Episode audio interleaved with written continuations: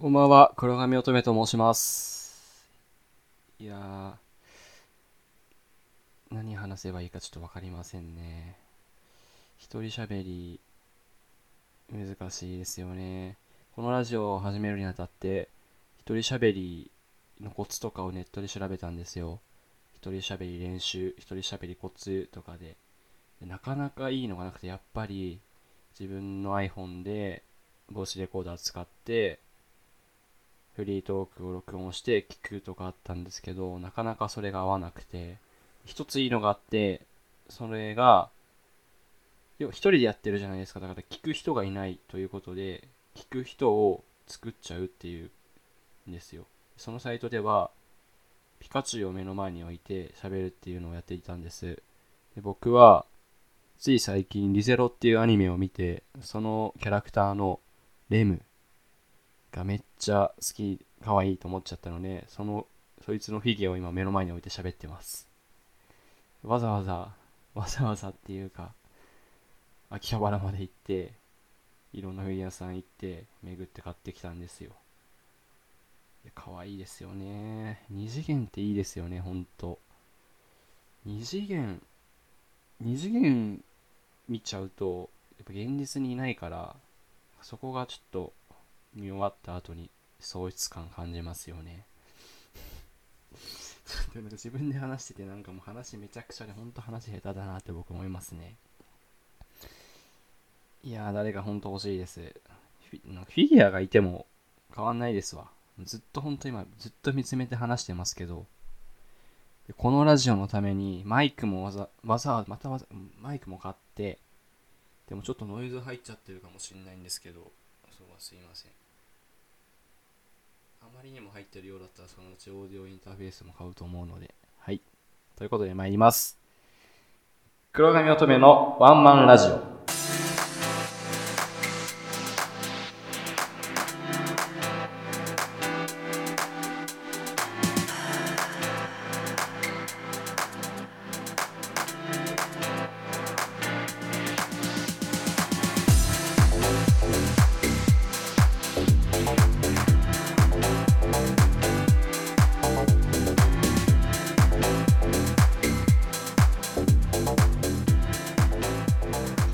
改めましてこんばんは。黒髪乙女と申します。黒髪乙女のワンマンラジオ。なぜこのタイトルなのかと言いますとワンマンがつく言葉ってあんまないなと思っていて僕が思いつく限りではワンマンライブぐらいなんですよ。だからワンマンとラジオをつけたら面白いんじゃないかなと思ってワンマンラジオになりましたね。いい違和感です。よでもサカナクション山口一郎さんが歌ってる。いい違和感でワンマンラジオ。このラジオでは主に僕の日常の話をしたいと思っています僕の日常つってもただの一般人なんで一般人今学生なんで友達もあんまりいないで本当につまらない話になってしまうと思うんですが日常の話をしたいと思っていますねあといつかはコーナーもやりたいと思っていてそれは聞いてくれる人がいて成り立つものなので。聞いてくれてる、どこから聞いてくれてる人がいたらいいなと思いますね。で、今日は何をするかというと、自己紹介をしようと思っています。自己紹介って緊張しますよね。しかも今一人で喋ってるんで、部屋の中で一人なんで、この録音するのも、親にバレたくないんで、今誰も家にいない状態で撮っているんですよ。では自己紹介始めたいと思います。改めまして黒髪乙女と言います。もちろん本名ではないです。まあ、本名はもうめんどくさいんで言っちゃいちゃうんですけど、野沢優斗って言います。もう言わないですけど、はい。僕の尊敬する人が大体本名で活動していて、星野源さんとか、山口一郎さんとか、細野晴臣さんとか、みんな音楽やってる人なんですけど、でもこのご時世だとどこでバレるかわかんないんで、一応偽名で活動したいと思っています。でなんで黒髪乙女なのかというと、黒髪乙女が大好きだからです。僕、個人的な話なんですけどどうでもいいかもしれないんですけど僕の好きになった人はみんな黒髪なんですよ黒髪がほんと好きですね目の前には青い髪のレレムがいますけど、まあ、2, 次2次元はいいですよね。3次元で青い髪の人いてもやっぱり成り立ちませんよね。ほんとなんでこんな可愛いんでしょうねあの水色の髪の毛なのに。現実では黒が好きですけどね。はい。と話はそれましたが年齢は18歳です。18 18歳って最高ですよね。1個まだ18歳で高校生の時の話なんですけど高校3年生の3月でもう3月高校生って卒業早いじゃないですか。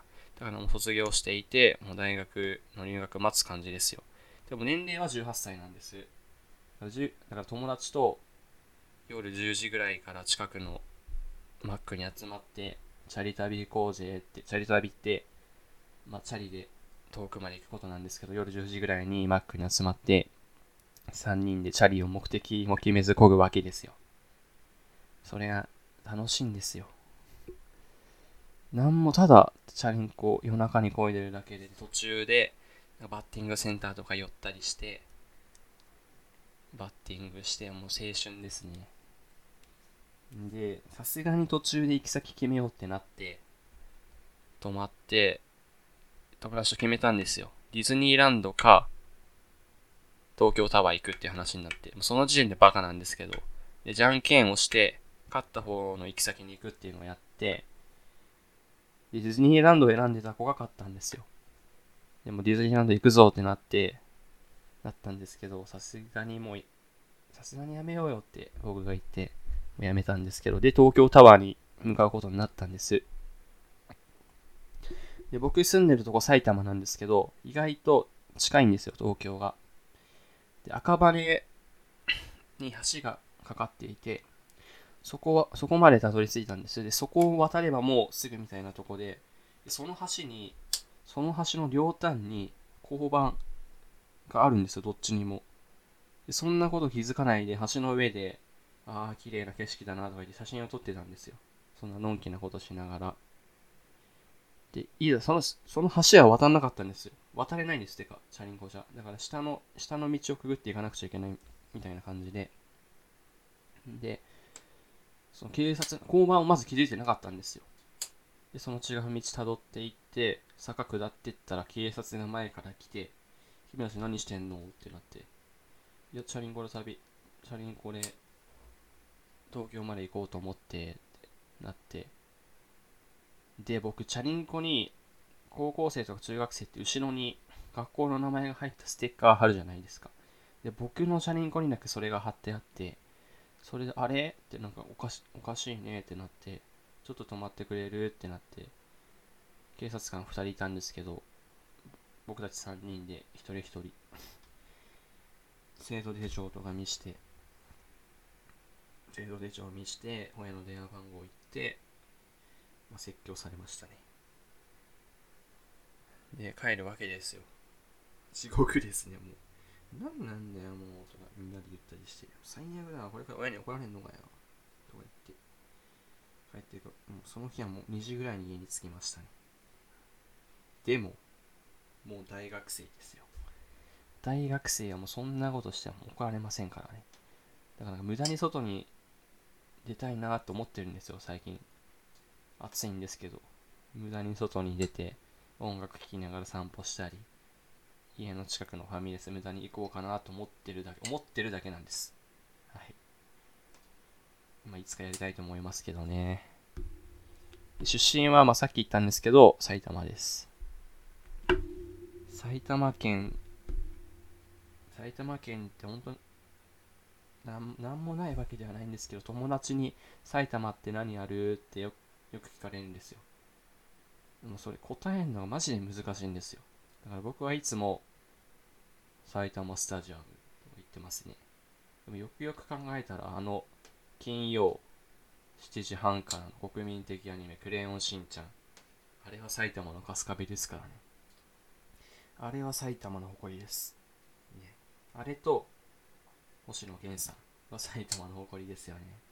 僕の一つの自慢が星野源さんと島で一緒なんですよ、住んでいる。それがもう、しかも星野源さんも AB 型で僕も AB 型なんで、運命感じてますね、勝手に。AB 型の一人っ子ではないんですけどね、妹がいるんですけど。はい。で、18歳の大学1年生ですね。はい。大学がもうとにかく遠くて、僕大学受験はしてないんですよ。指定校で大学行って、で初め大学、大学のキャンパスが横浜なんでめっちゃ遠いんですよ。でも初めは僕世田谷のキャンパスにしてて、そこまでは1時間半ぐらいなんです。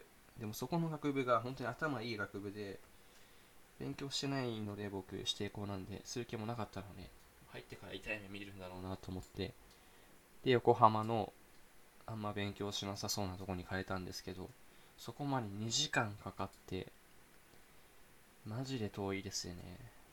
しかも、だから朝も6時ぐらいに、6時40分ぐらいに家出なくちゃいけないんですよ。で、武蔵野線乗って、武蔵野線はもう地獄ですよ、朝。で、そこから埼京線乗って、もうほとんどもう、最寄りバレそうですね、こんなこと言ったら。いや、でもマジで地獄なんですよ、武蔵野線と埼京線の朝7時ぐらいはもう。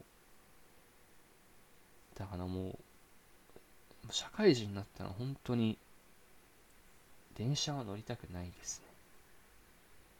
でも遠いんで、電車の中で、まあ僕ラジオを聴くのが好きなんで、ラジオを聴いたり、音楽聴いたり、あとは、ネットフリックスに登録したんで、これからネットフリックスとか見ようと思ってますね。で、大学では、大学でサークルに入ってるんですよ。ゲームサークルに。で、夏に、夏休み、今は8月9日なんですから、これ録音してんのが、8月22日から、あの、合宿に行くんですよ、音楽の合宿。もう合宿なんかめっちゃ久しぶりで、僕サッカーやってたんですけど、その時以来ですね。で、確か長野県に行くって言ってましたね。車で5時間、バスで5時間ぐらいかかるって言ってたんですけど。で、そのために今練習してるんです。で、僕2バンド所属してて、一つは乃木坂46をやるってなって、もう一つではワニーマーと星野源をやるってなってるんですけど、まあ、どっちもマジで大変ですね。乃木坂の方は、乃木坂、普通のバンドはワニマとか星野源は売ってるんですよ、楽譜が。バンドスコアっていうやつが。全部ギターとか、キーボードとかベースとかドラムとかの弾き方が書いてあるやつが。で、乃木坂46はそれが売ってなくて、で、友達にどうすればいいのって聞いたら、大丈夫、全員耳コピだからって言われて、はぁってなってもう、は抜けてえわってもなったんですけど、で、やる曲が、自己中で行こうっていう曲と、光合成希望っていう曲と、シングアウトっていう曲なんです。自己中で行こうは、もう一人のギターの子が、主に弾くんです。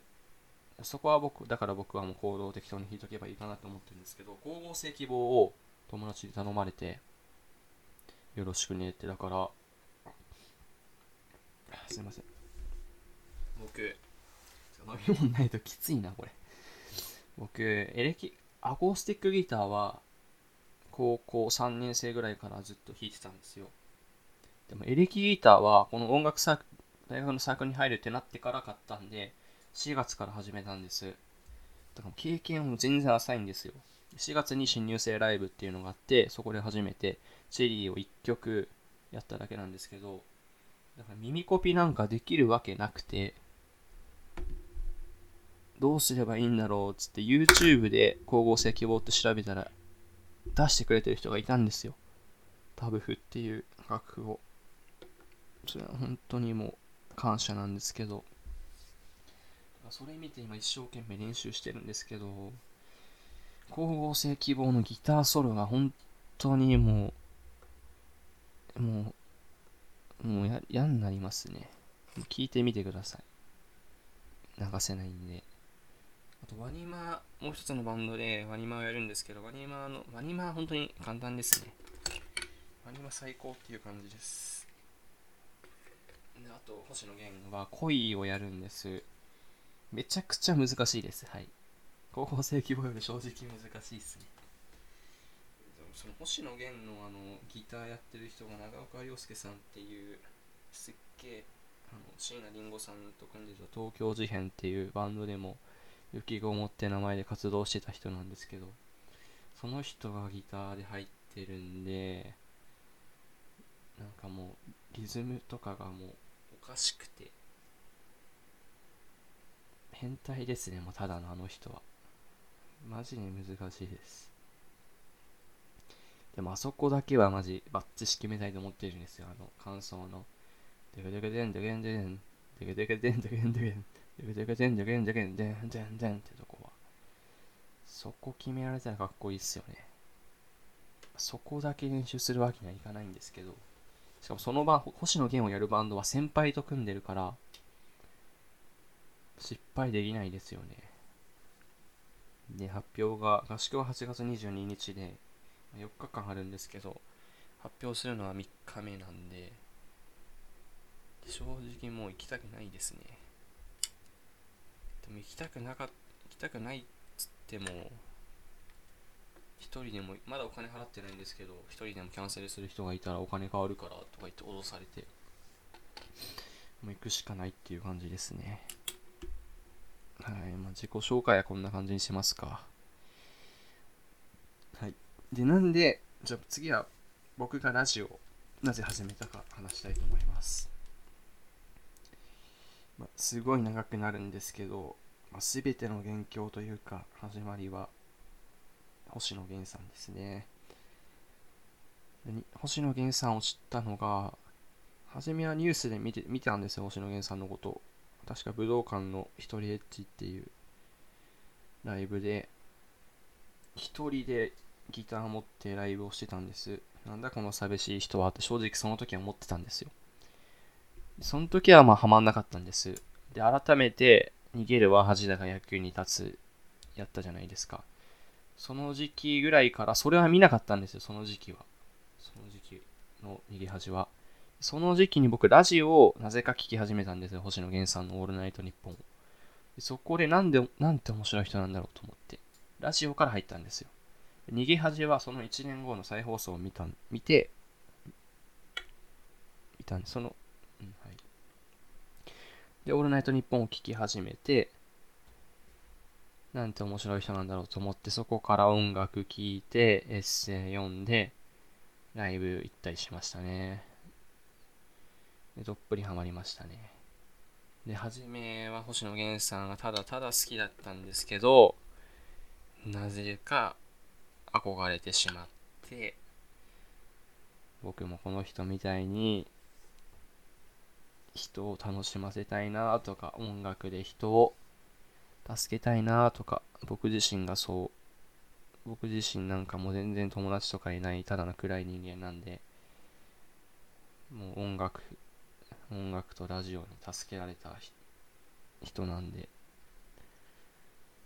で、その、星野源さんへの憧れで、僕は、高3にギターを買ったんですよ。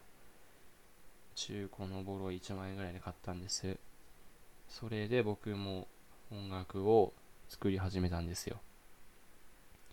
これは僕だけしか知らないことなんですけど、誰にも親にも友達にも言ってないんですけど、でその音楽を夏休み入る直前まで1週間1曲って決めて作ってたんです。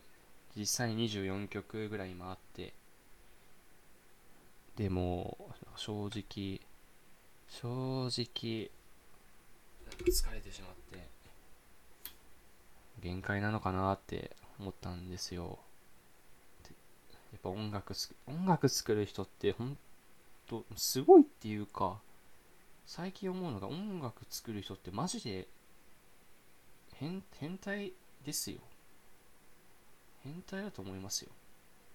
だって家で一人でギター持って歌ってバンド組んでる人はそれをバンドに持って行ってスタジオこもって編曲していってそれを何回も繰り返してで人前で歌ってでプロだからミスは許されないわけですよ。で僕も今発表あるんで合宿で。そのためにギター練習してるんですけど本当に難しいんですよ。でもちろんプロだからミスできないからギターもめちゃくちゃうまいわけです。でもう3ヶ月に1回ぐらいシングル出してで何年かに1枚アルバム出して音楽本当音楽作る人って本当に音楽が好きなんだろうなと思います。家で。もう家でずっと家で音楽作ってるんでしょうね。それがなんか僕にはもう1週間1曲の時点で僕もうダメですよね。本当に音楽が好きだったらもう1日何曲とかのいう世界で出てくるはずなんですけどね。正直それまでぼんやり将来は音楽やってんだろうなとか考えてたんですけど。なん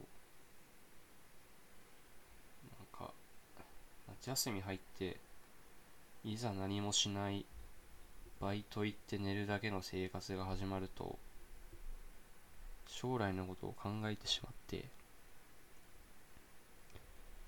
このまま普通に僕は就職して死ぬんだろうな。死ぬんだろうな。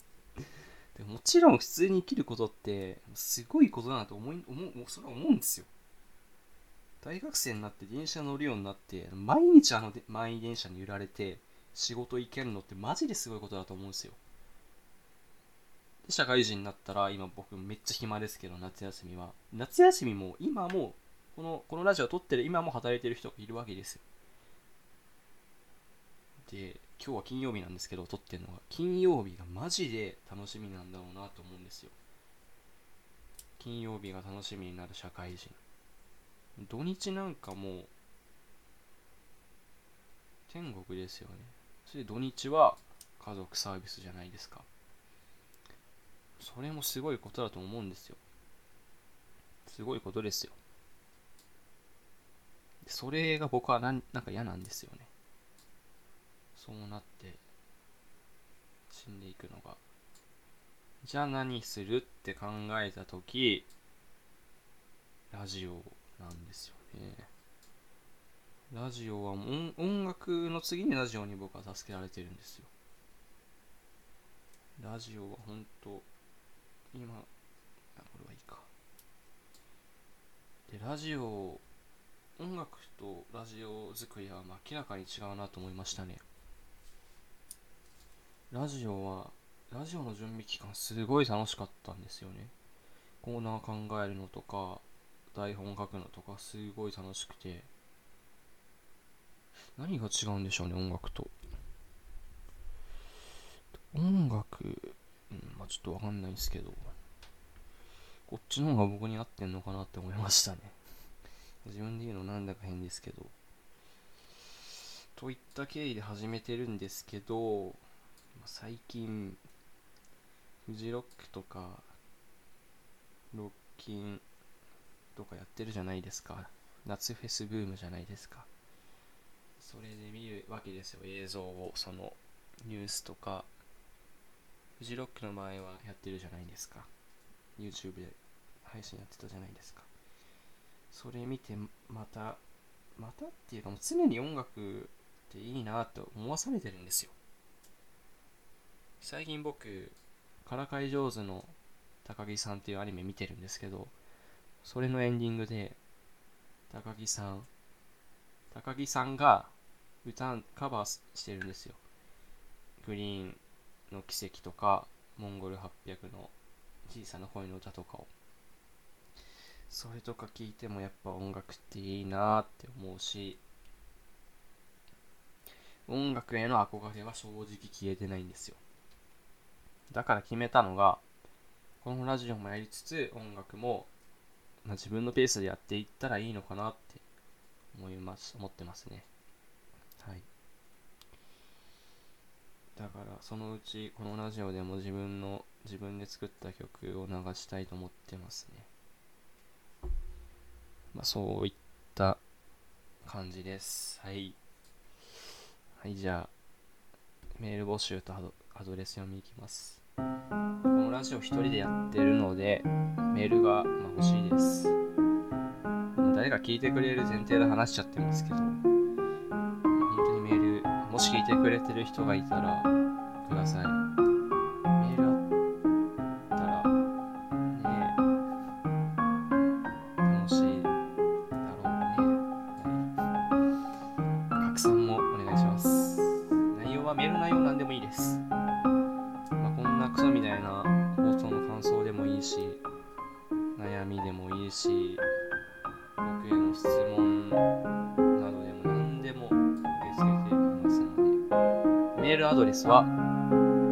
黒髪アットマーク gmail.com 黒髪アットマーク gmail.com までお願いします。いや初めてのラジオ緊張しましたね。はい。でも気づけば今26分になってるんですよ。初めに15分ぐらいの予定だったんですけど、まだまだカミカミなとこあると思いますが、ぜひ聞いていただけたら聞いてください。それでは、ラジオ言うの忘れてましたけど、週1でやる予定なんで、それではまた来週、さよなら。